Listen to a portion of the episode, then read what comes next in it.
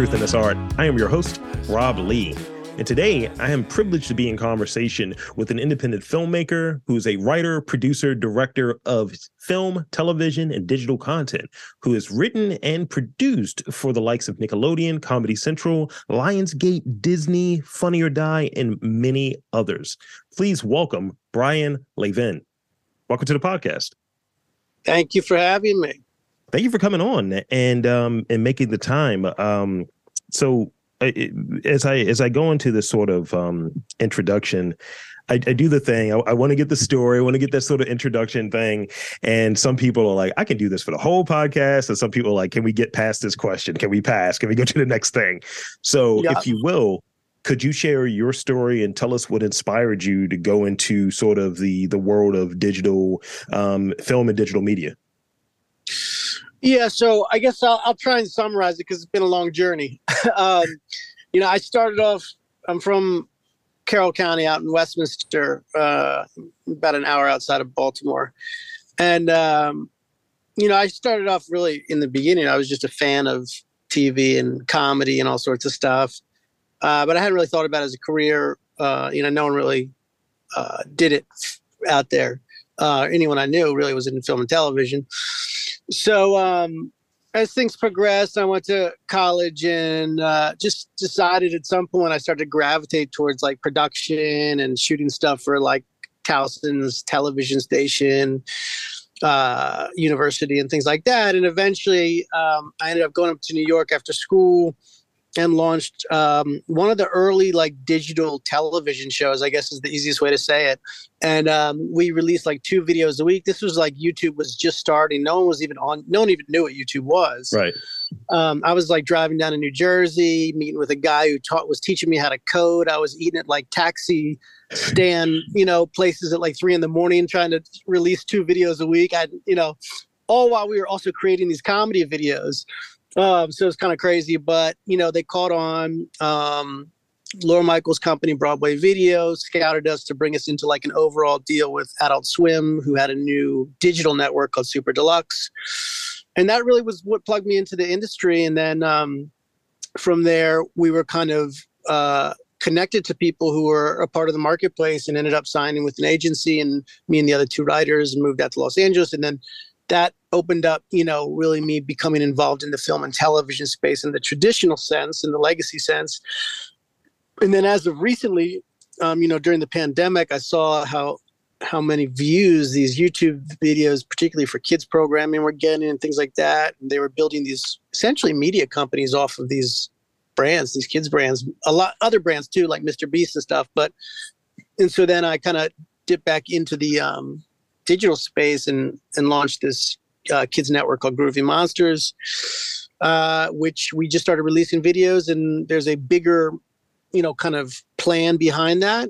Yeah. Uh, but that's kind of the the long and short of it. And I think you know sometimes I would create content that media companies would buy for me. Other times they would need someone to come in to help produce something, or they had an idea, or they needed a writers. And so it kind of worked both ways. Um, you know, just in terms of me being kind of a hired uh, kind of person or consultant or producer, and other times I would just sell directly. That's the genesis and maybe the whole story. no, I, I, appreciate you you telling us about that, and I think it's a, a, good spot for us to go into this next question. Almost a natural segue. So, yeah. so, tell us about Groovy Monsters. Where where did the sort of idea come from, and mm-hmm. you know, tell us about your production. Come, it's all types of stuff that's baked in there. So, you know, tell us about ultimately the mission between the work that you're doing, ultimately what you want to do and what you are doing, and tell us about Groovy Monsters. Yeah, so I mean, I had worked with, I mean, I had worked with um, Nickelodeon and Disney on on projects. I worked in with some big kind of kids movies that they would bring me in to kind of punch up some stuff and make it funnier or whatever. So you know, I, I had been in the kids space almost like accidentally. I just kind of found myself involved in that space a little bit. Um, but then, kind of during the pandemic, you know, a lot of the film and television stuff kind of shut down for a while, and even if it even if it got going in a formal sense, you know, there was just so much uncertainty that it was really kind of hard to put together projects and deals unless you were really an established kind of A-list type of filmmaker already. Um, so I noticed that like a lot of the deals and stuff that I was doing were dragging on or falling apart and things like that. And at the same time, um, I saw that my kids who are five, one of my kids who's five years old, was watching a lot of YouTube. Uh, was more interested in watching like YouTube shorts than television shows, really. And um, you know, she had her favorite things, and and these were content creators who created a high quantity of content. Um, they weren't necessarily bringing the high level production value all the time that Hollywood level kind of creators do, but it, it really didn't seem to matter that much. I mean, they had global audiences. They had you know their reach was bigger than cable channels at times bigger than network channels um, you know and they were building multi-million dollar businesses online yeah. through their digital ip i mean you know there's things like Blippi and CoComelon, which are some of the big ones that you might have heard of. If definitely if you have kids, you know them. But you know, Mr. Beast and things like that.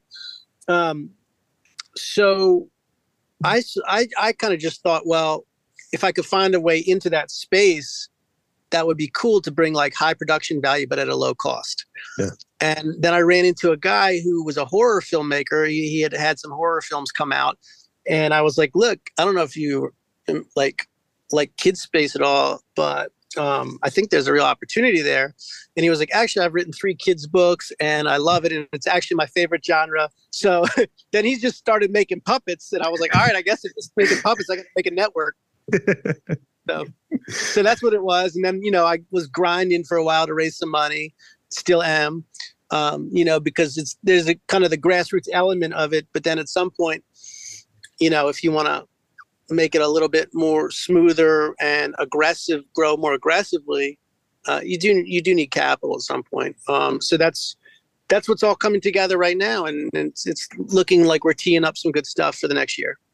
That's that's great. And you know, I've been following you on the LinkedIn and kind of checking out stuff. I was like, is this guy yeah. making puppets? Like, what are we doing here? Trying to have an understanding. So well, it's yeah. a broader thing because it is like it's content, but the content really is not is probably in the end just going to be a small part of the overall business, which would hopefully be, you know, toys, puppets, podcasts, music, you know, yeah. almost like a mini Nickelodeon is the easiest way I think about it. Love that.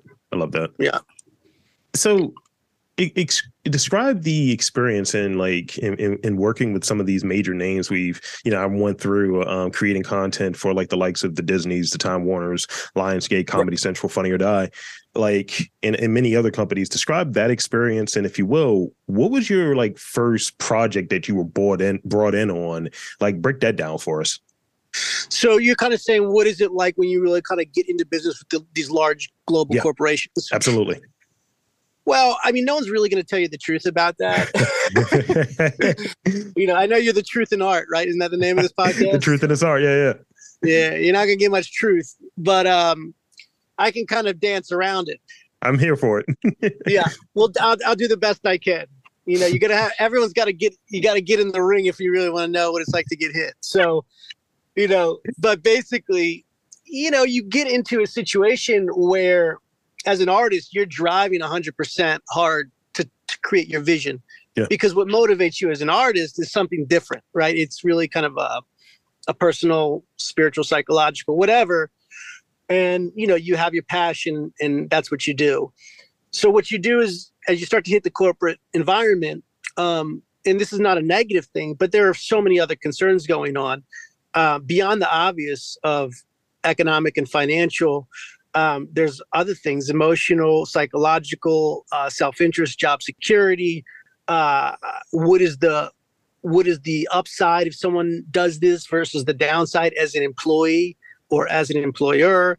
There's all sorts of things when you hit the marketplace that um, you know are very different than what motivates an artist to express themselves. Yeah.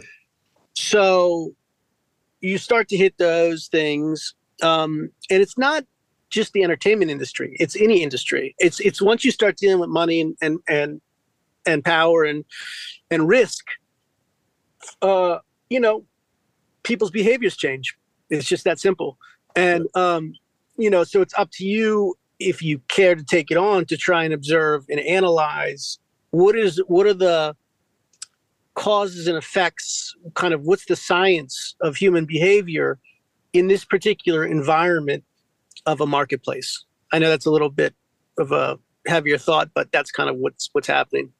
No, I, I I can see that, and and that's that's one of the things where you know being in this podcast space and being in it as long as I've been in it, and you know people always ask me the questions, not about like, hey, what kind of stuff are you into? The first question I'm always asked, what are your analytics? How are you monetizing it?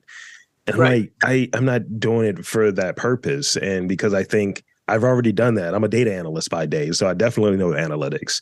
And right. the whole monetization thing, it's like I'm in this space and I know that that's kind of a losing battle. And it's a lot of, you know, you, you talked about, you know, a second ago of, you know, you, are not going to know how it feels to be punched until you're in the ring. It's literally that, you know, you, you can see right. that some of these really major names, they're they're kind of driving with that market, what the impression of that market is.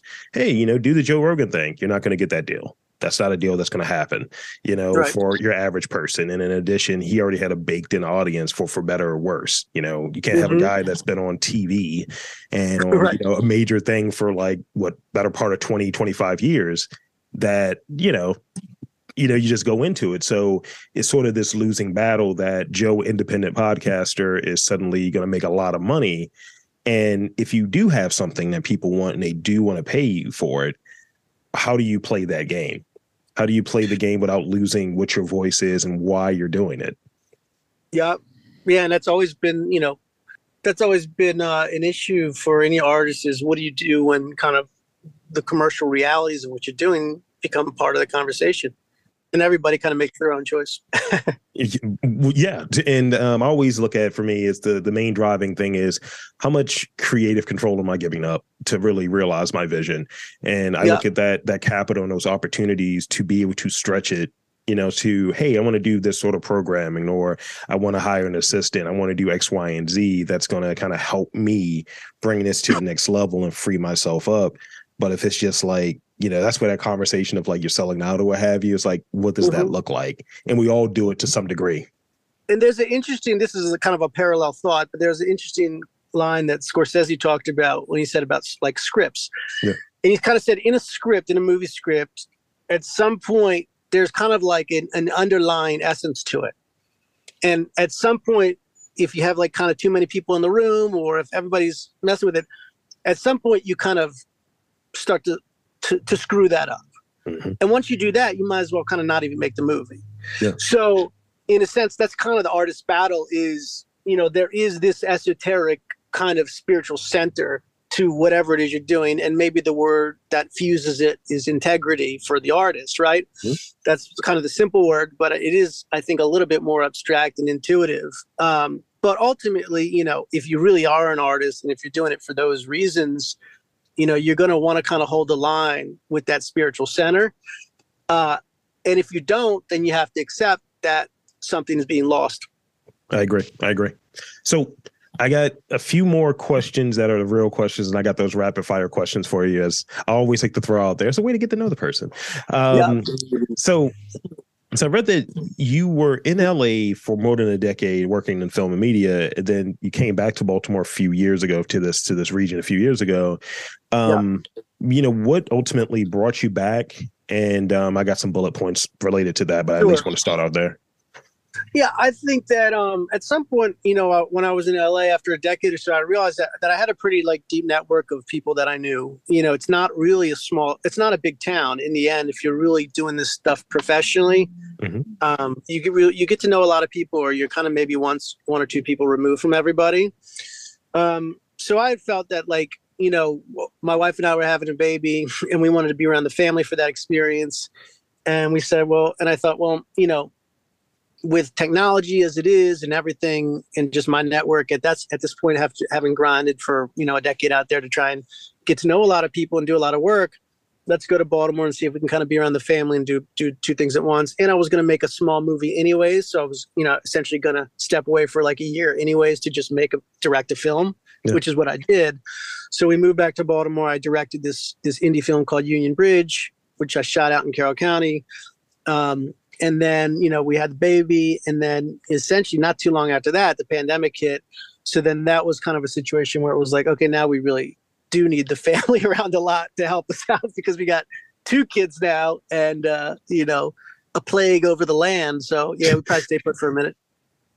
So in terms of like the, the local industry, like I've I've had the opportunity to kind of talk with some folks. Um, I'm described as the podcast guy with the folks in the whole media and film industry. Um, right. and okay and that's and that's been really cool um, from your vantage point what do you think like the local industry like uh, of the local industry like how is that changing like from mm-hmm. you know mm-hmm. being removed and being in la for as long as you have and, and coming back how has it changed mm-hmm. and what sort of project projects do you want to see coming out of baltimore from that sort of filmmaker and that business lens i think to really get to the heart of that issue of baltimore and film and a broader issue of art you have to pull a, a, a more bigger thread, which is capitalism.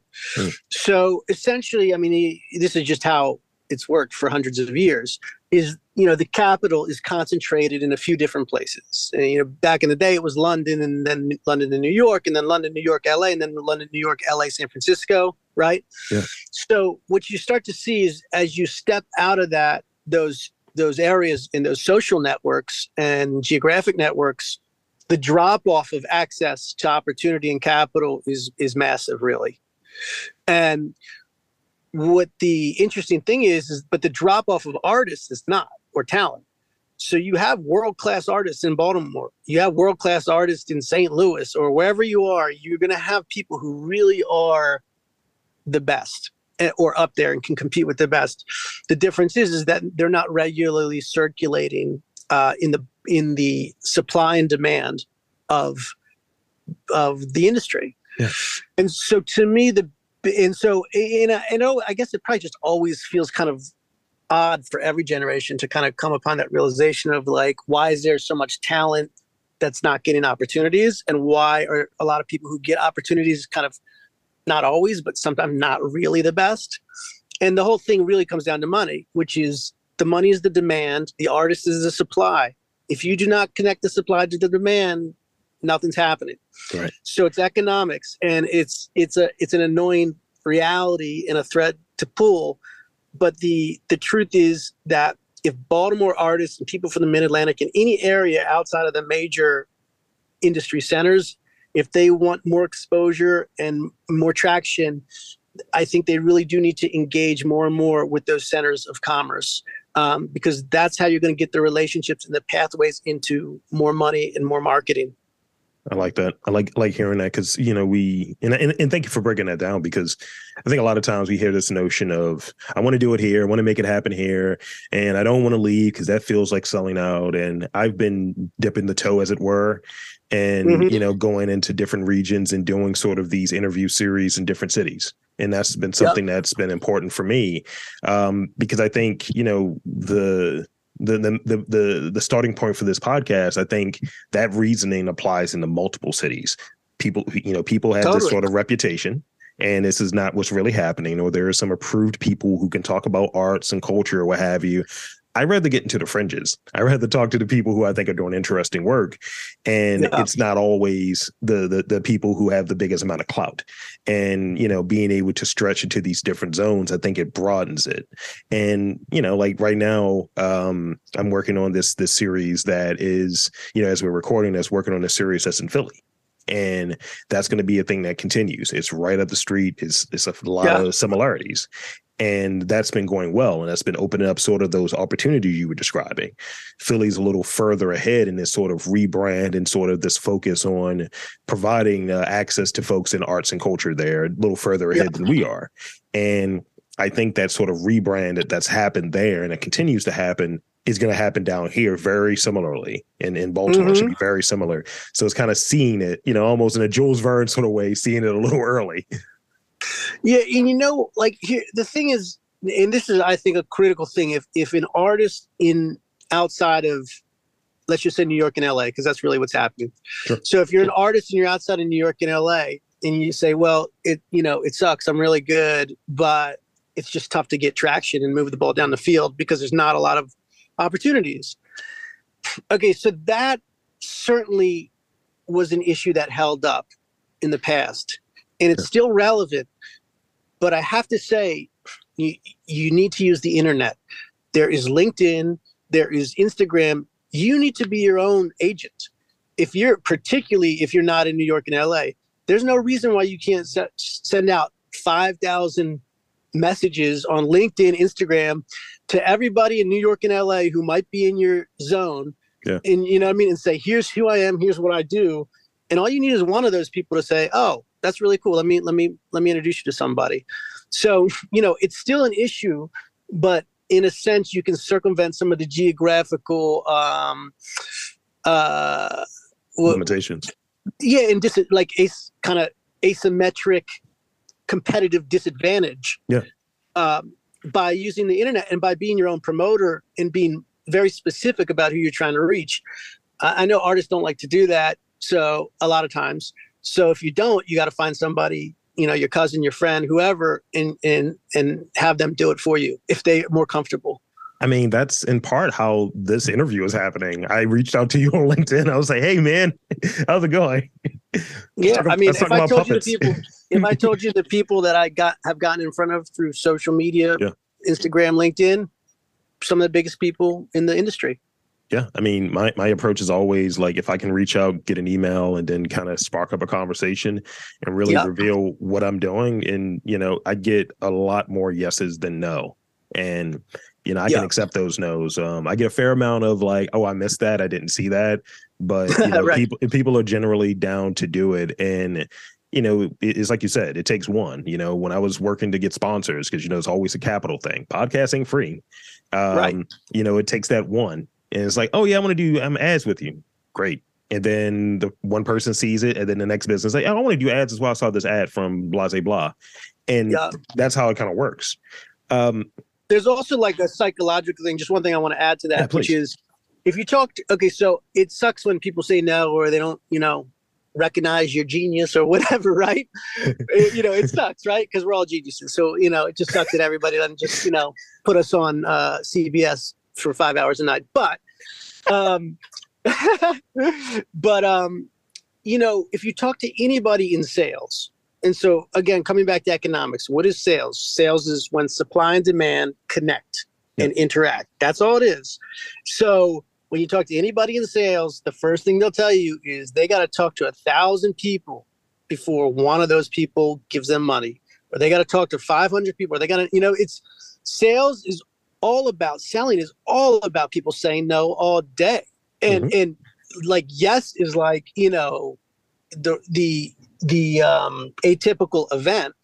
So I think that's the other part is if you start to like promote yourself and try and get in front of people, um, you should be surprised when someone says yes, pleasantly surprised, but you should really be expecting everybody, to, almost everybody, to say no.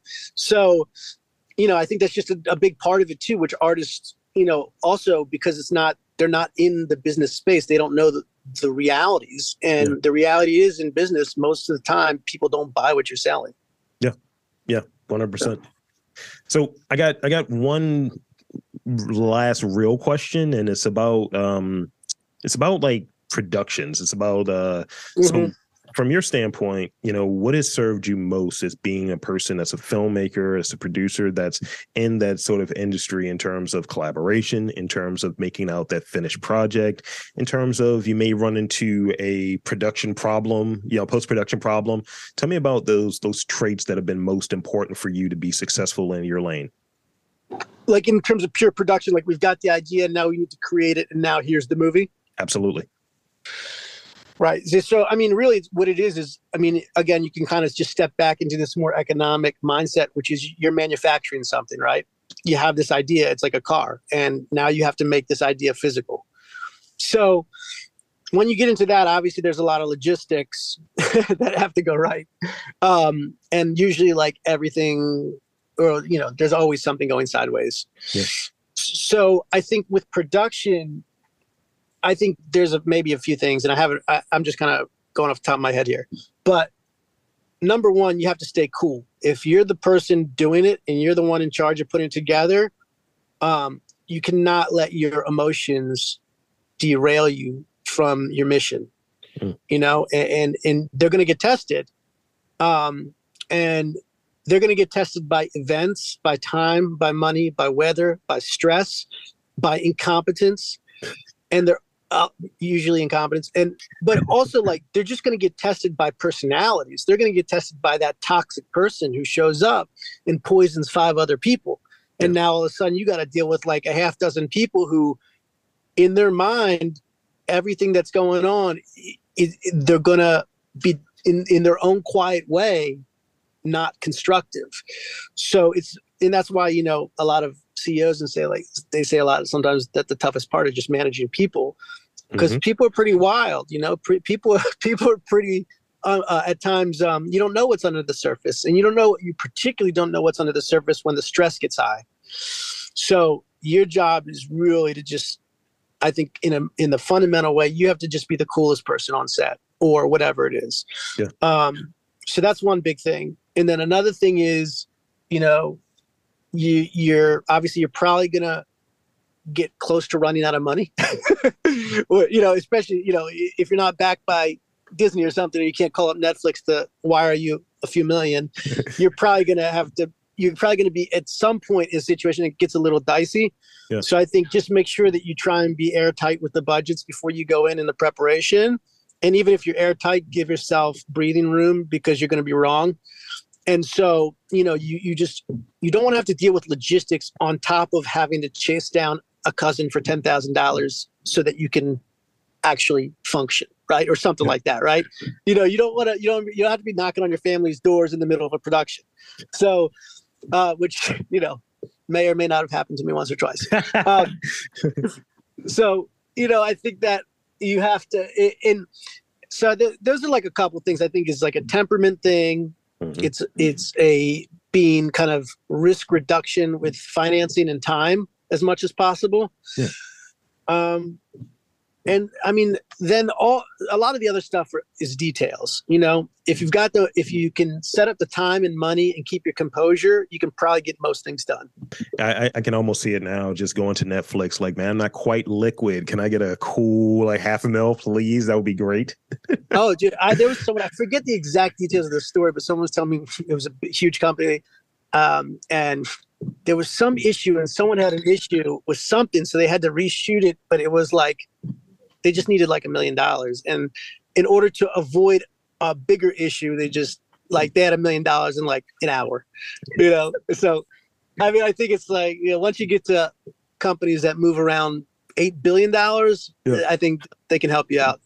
Yeah, I was um doing a I'm doing a I do a movie review series and um I have one that's that's coming up as we're recording this uh and I was reading about an oral history about um this Batman Returns and it's this one scene that's a kind of a throwaway scene towards the end of the movie where the bat signal is in the sky and you see Catwoman looking at it. That scene cost two hundred and fifty thousand dollars to shoot and it's kind of a throwaway. Yeah. And it's like, yeah. yeah, we needed to go in and put that in there. Like we literally put it in two weeks before the movie came out was like, hold up, hold up, guys. yeah. And in 1992 dollars, that's that's actually a substantial piece of chunk, piece of money. Um, yeah, it's probably close to a million dollars. Yep. All right, so um, here's the rapid fire questions. Um, they're real quick questions. Brevity is key here, as you as you know. Uh, so okay. Um, what is your favorite movie that is set in Baltimore? Oh man! So I trimmed it down considerably for you. Yeah, I know. Well, the funny thing is, I probably have like a favorite movie in Baltimore. I mean, gosh, that's tough. Of course, I have to go right to like the two of the big dogs, which is Waters and Levinson. You know, and they're also like kind of. It's kind of like you know, I kind of I don't know. It's tough because part of it is diner. You know, it's hard to it's hard to shake that. It's just a weirdly perfect movie. Um, but then again, like some of John's stuff is just so perfectly punk. Yeah. It, it's just, you know, John's his own universe. So maybe I would say Polyester is my favorite movie shot in Baltimore. That's one of John's. It's a great one. Okay. Yeah. Um, what is an objectively terrible movie that you love? Like you know this is a bad movie, and there and it's not taking any shots. It's like, look, you love the movie, but you know, right. like there are some issues here. Ah, uh, man, that's a good question. I saw what was it? Um, I saw. I remember going to the theater and seeing like Sahara or something with Matthew oh, McConaughey. Man, yeah, yeah. yeah. And with my cousin, and um, so my one cousin always sees like just super popcorn movies, and uh, you know he's he's the one who will, whatever it is he'll take me to like you know whatever that movie is yeah. and uh and i remember going in and I, I, just i was like hey you know what? I kind of like Sahara. I, I'm I'm here for the ride. I'm here for McConaughey. I'm always here for McConaughey. Um, you know, he is he, he's a he's a great dude. I love I love. maybe it's just because Matthew McConaughey's in it. yeah, I think that's what it is. yeah, he's so charming. He can sell anything. I love it. Uh, so I got two more for you. Um, what is something that without fail is going to make you laugh? Ren and Stimpy. Okay, it's nice, nice. That, works. Great, that show. Whenever Ren does pretty much anything, I laugh. this is the last one I got for you. Um, what is your favorite word in another language other than your primary language? Ooh, that's tough. I'm I'm not kind of smart enough to understand other languages. I learned that at some point. Um, you know, I, I realized my limitations in math and foreign language kind of boxed me into being a filmmaker. So um, let me think. Uh, another, Where are those subtitles? yeah, exactly. So a word from another language that I like. Yeah. Um, huh. Um, I always go for the dirty words, by the way. yeah, I feel like my knowledge is actually pretty limited now that I think about it. I'm, I'm pretty provincial. Um, let me think. Um, lechuga for lettuce. That's a good one. That's the only thing I can remember from Spanish class from like eight years of Spanish is lettuce. Le- lechuga. Lechuga. yeah, I was a pretty bad Spanish student. I, I was decent, and uh, and then uh, when I worked for a, a Spanish speaking call center, uh, I got to use all of the uh, inappropriate words. So yeah, good time. Oh, yeah. yeah, that's great. So so with that, um, I want to thank you for for coming onto the podcast and, and and chopping it up with me You're off the hot seat. And um, I want to invite and encourage you to tell the fine folks where they can check you out. All things Brian, all things uh, uh, Groovy mm-hmm. Monsters. Uh, the floor is is yours. Yeah, I mean, well, groovymonsters.com kind of has a central location for what we're doing. Um, it's on YouTube, TikTok, Instagram. It's on everything, really. Um, and then I'm on LinkedIn also. And I would also like just put out there that like definitely reach out to me if you're an artist in, from the area and you're just trying to kind of figure out how to navigate uh, the marketplace a little bit. Um, I mean, I've talked to a lot of artists from the area to help them just figure out, you know, how to move the ball down the field. Um, you know, because again, this is kind of my central point, which is like, I mean, I one thing I do know is talent, and um, Baltimore has a ton of talent. Really, actually some of the best artists I've, I've seen really uh, are kind of coming out of that region.